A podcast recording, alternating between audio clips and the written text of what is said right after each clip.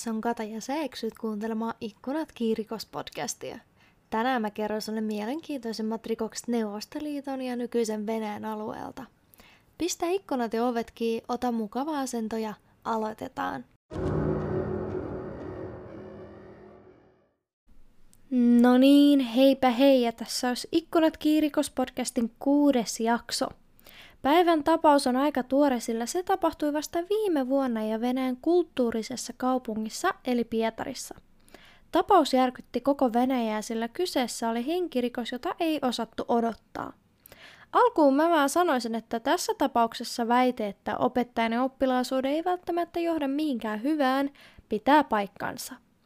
Mutta kaikkihan sai alun lauantaina 9. marraskuuta, kun Moikajoen rannalla pidätettiin mies – hän oli humaltunut shokissa ja vaatteet olivat veressä. Miehellä oli mukanaan myös reppu ja kun poliisit sitten katsoivat mitä reppu sisälsi, niin saivat he aikamoisen shokin. Repusta löytyi naisen kädet ja pistooli. Mies oli yrittänyt heittää raajat sisältävän repun jokeen, mutta humaltuneen tilansa takia oli itsekin lentänyt alas. Myöhemmin tuli ilmi, että kädet, jotka löytyi, olivat miehen naisystävän kädet. Pidätetty mies oli 63-vuotias Pietarin valtioyliopiston apulaisprofessori historiatieteiden kandidaatti Aleksa Kalov. Professori oli huonossa kunnossa ja hänet hän vietiin sairaalaan, sillä vaikutti siltä, että tällä oli hypotermiaa. Pian pidetyksensä jälkeen Aleksa Kalov tunnusti murhan. Hän kertoi tappavansa naisystävänsä ja kertomiensa mukaan heillä oli syntynyt riita, minkä seurauksena hänelle tuli shokkia hän oli ampunut tätä. Aliakhan lisäsi, että kun hän oli sitten palannut järkiinsä, niin päätti päästä ruumiista eroon. Ja siis toisen kommentti, että kun palasi järkiin, niin kyllä mä olisin varmaan soittanut poliisista, enkä yrittänyt päästä ruumiista eroon, mutta jokainen varmaan tyylillään. No tutkintahan aloitettiin ja Liekin asunnolla pidettiin etsintä. Asunnosta löytyi naisen paloiteltu ruumis ja vaikka henkilöllisyyttä ei pystytty heti todistamaan, Tutkijat olivat varmoja, että kyseessä oli 24-vuotiaan Anastasia Yeshenkan ruumis.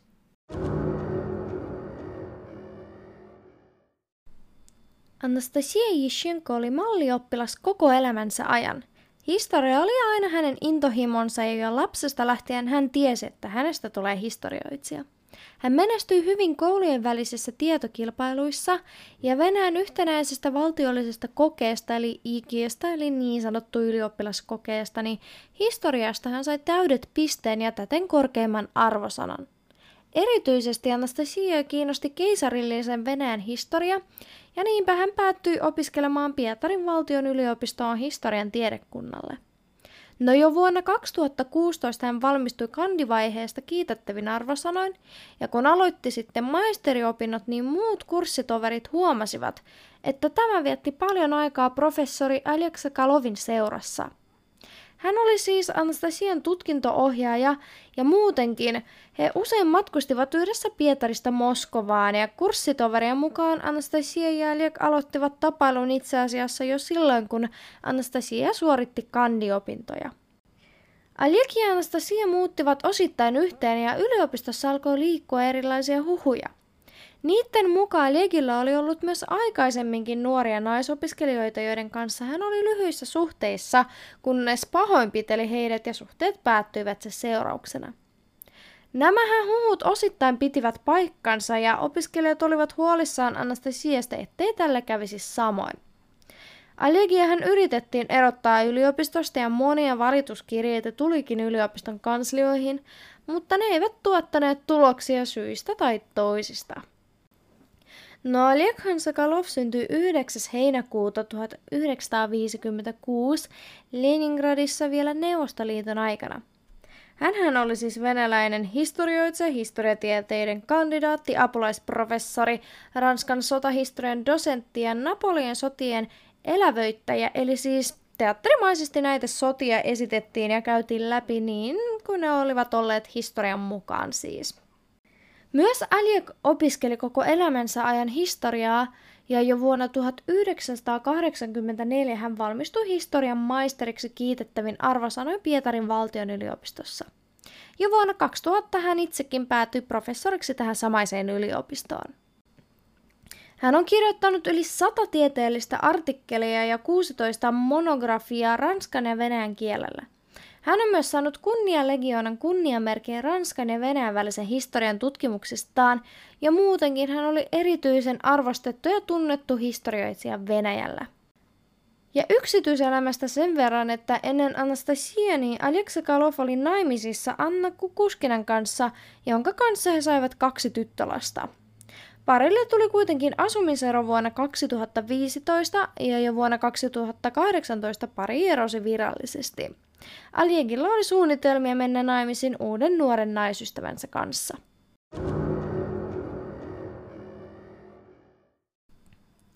No vaikka Anastasia tiesikin, että Aliek on naimisissa hänellä on kaksi lasta, niin päätti hän astua miehen kanssa suhteeseen.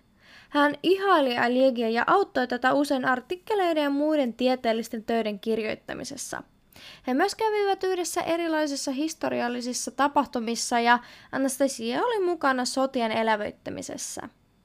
No mutta Anastasian kämppis ja hyvä ystävä Evgenia Lykanova kertoi, että tämä heidän suhde ei välttämättä ollut ihan terve, sillä Anastasia kirjaimellisesti ihaili Aliegia ja piti tätä nerona.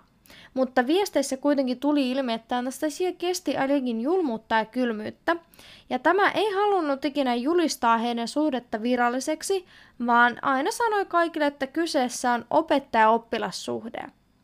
Aliak ei myöskään halunnut tutustuttaa Anastasia lapsiinsa ja vaati, että Anastasia tutkisi Napoleonin persoonallisuutta, vaikka aihehan ei ollut tälle mielenkiintoinen. Evgenia myös kertoi, että kuinka Anastasia valitti, että Aliak ei halunnut virallistaa heidän suhdetta myöskään Anastasian vanhemmilleen. Hän viittasi shokkiin, joka vanhemmille tulisi ikäeron takia, ja tosiaan Aliakhan oli Anastasia paljon vanhempi. No myös se, että kun mä sanon, että he muuttivat niin sanotusti yhteen, niin Anastasia siis ravaili jatkuvasti asuntoon ja Aljekin asunnon välillä, mikä myös uuvutti nuorta naista. Ja no mitä pidemmälle suhteessa edettiin, niin sitä enemmän tuli ongelmiakin. Anastasia oli hyvin tyytymätön siihen, että Aliek vietti paljon aikaa entisen vaimonsa ja tyttäriensä kanssa, minkä takia ei halunnut, että Anastasia muuttaisi kokonaan miehen asuntoon. Anastasia oli varma, että Aliekin vaimo, tai siis tämä ex-vaimo, tahallaan yritti järjestää mahdollisimman paljon tapailua ja ei ymmärtänyt, miksi myös tämän Annan piti olla näissä tapailussa mukana. Anastasia oli hyvin mustasukkainen eikä myöskään peitellyt sitä, sillä hän usein kirjoitti vihaisia viestejä Aljegille. Kun tutkijat kävivät Alegin ja Anastasian viestejä läpi, niin esille hän tuli seuraavalaiset viestit, jota Anastasia kirjoitti Aljegille. Vastaa puhelimeen, sillä tämä on kiireellistä. Menen toisella junalla, jotta en näe sinua sen kerroistoa. Vihaan sinua. Paskiainen, vihaan. Vihaan, vihaan sinua. Ja tällaisia viestejä Anastasia tosiaan kirjoitti heinäkuussa 2019.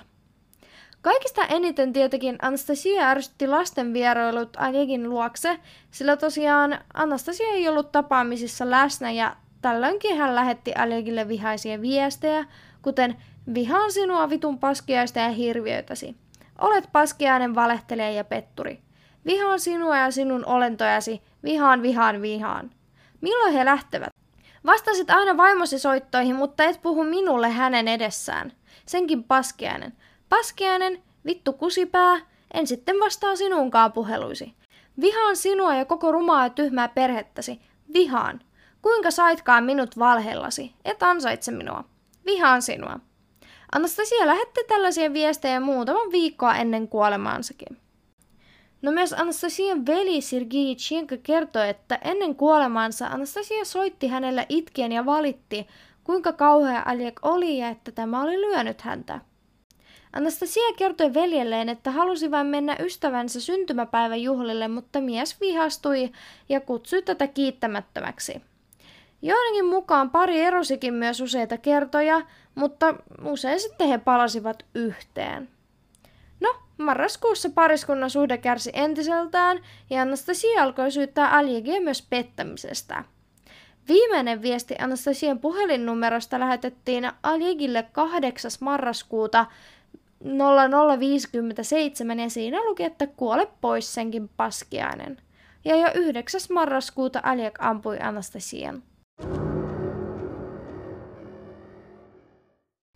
Tutkinta kesti kymmenen kuukautta ja sen aikana Sakalov oli hyvin ristiriitainen ja hän vaihtoi todistustaan monta monta kertaa.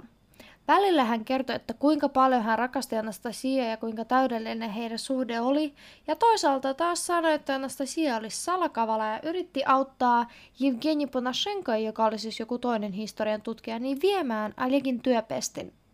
Alek myös kertoi, että ollessaan tutkintavankeudessa hän sai tietää, että Anastasialla oli yhteyksiä rikollisiin ja hänellä oli suhde johonkin pimeän markkinoiden kiinteistövälittäjään.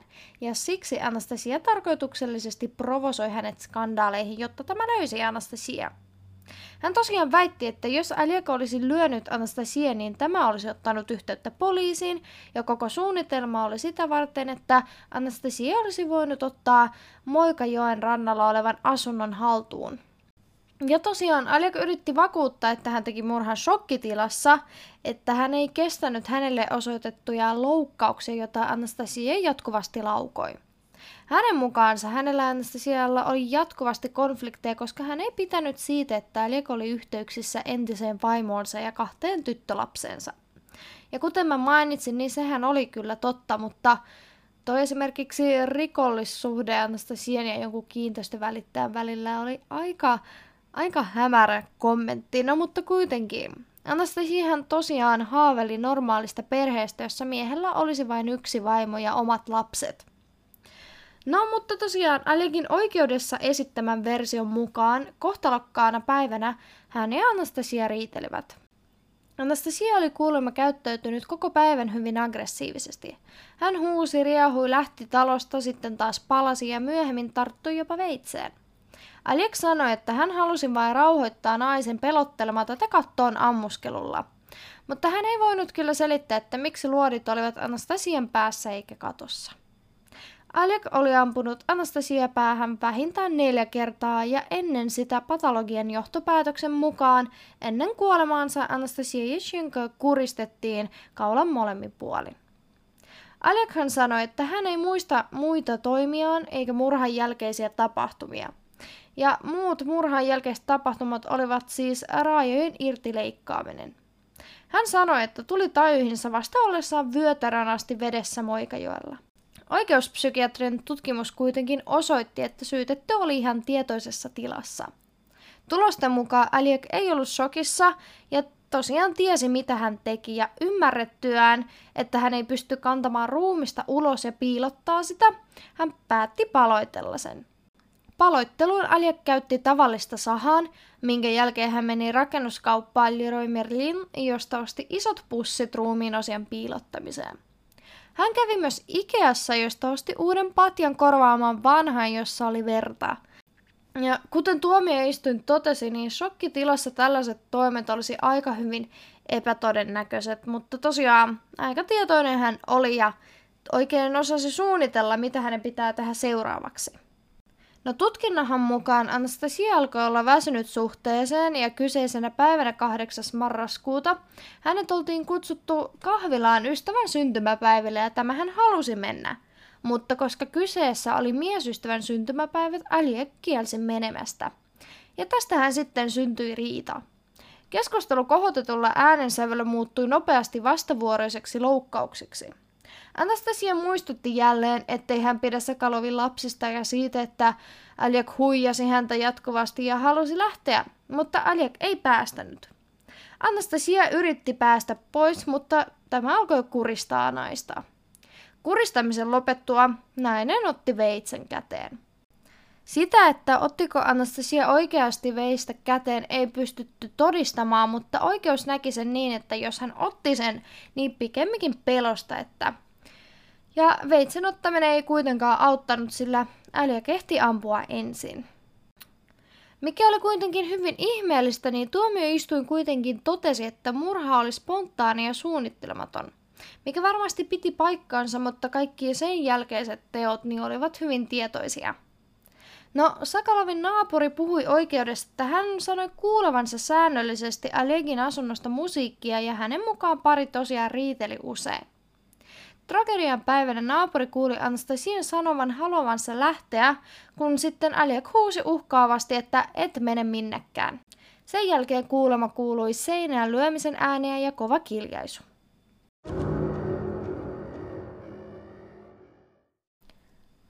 Oikeudenkäynti pidettiin siis Suomen joulun aikaa eli 25. joulukuuta 2020. Koko oikeudenkäynnin aikana Anastasia Ishenkan äiti yritti saada Alexa Kaloviin katsekontaktia, mutta tämä hän yritti katsoa vain tuomaria ja asianajajia ja piilotteli silmiään. Useita tunteja kestäneen tuomion julistamisen aikana toimittajat pyysivät Alexa Kalovia tekemään julkilausuman. Yhdessä hänen oikeudenkäynnin istunnossa Alek oli siis raivoissaan siitä, että lehdistö loi hänestä hirviön kuvan, joka tappoi viattoman tytön. Tämän takia Aliok ei kommentoinut medialle mitään ja yritti istua niin, ettei hänestä pystytty ottamaan mitään kuvia. Heti tuomion julistamisen jälkeen Sakalov vain seisoi jonkin aikaa liikkumatta, ikään kuin yrittäisi kuvitella kaikkia vuosia, jotka hänen on vietettävä vankilassa. Hän sai 12,5 vuotta ehdotonta vankeutta ja vapauduttua hän onkin jo 76-vuotias. Joo, että sellainen tapaus. No mitä mä nyt olen uutisia selailut ja tapaus tullut muutenkin mediassa vastaan, niin Aliek on kyllä valittanut tuomiostaan, mutta ainakin nyt tähän päivään mennessä sitä ei ole hyväksytty. Tapaushan tosiaan on tuore ja se oikeasti järkytti kansalaisia, sillä tämä Aliek, kuten mä aiemmin kerroinkin, oli vaikuttava ja tunnettu historioitsija. Mä kuitenkin toivon, että hän istuisi ne kaikki 12 ja puoli vuotta vankilassa ja kärsisi samoin kuten tämän Anastasian perhe, koska nainenhan oli hyvin nuori vielä. Mutta hei, lopetellaan tämä jakso tähän ja kuten tavallisesti mulle saa ja pitää antaa palautetta. Mun sähköpostiosoite on ikkunatki at gmail.com ja löydät mut Instagramista nimimerkillä ikkunatki. Palaillaan ensi viikon tiistaina.